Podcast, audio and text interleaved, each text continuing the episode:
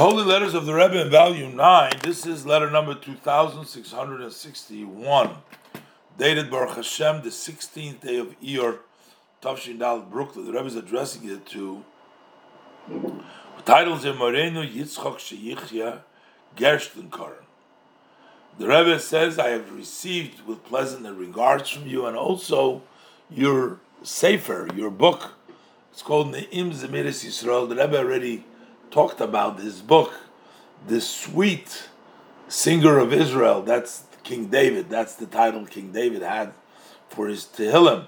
So he wrote a book about it. That's the fourth uh, volume, the fourth portion. And the Rebbe says, as you did earlier ones, you also did it again to increase the Torah and to make it stronger about through matters of fear of heaven, words of encouragement about it. And then we know, as the Gemara says, if the fear of Hashem is your treasure of the one who studies Torah, then that is sustainable.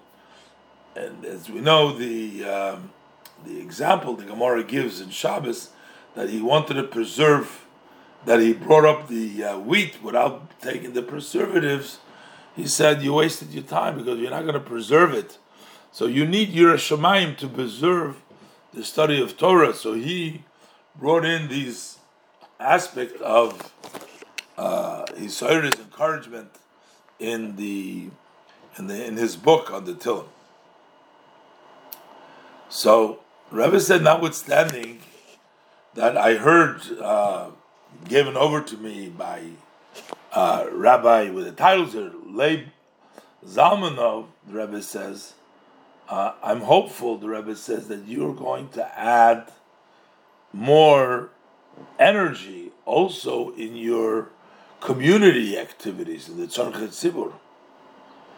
Uh, as known, the ruling of the Jerusalem Talmud, it says how great this matter is of being active in the community and the desire, the Chayfetz Hashem Yatzliach. So let you be successful.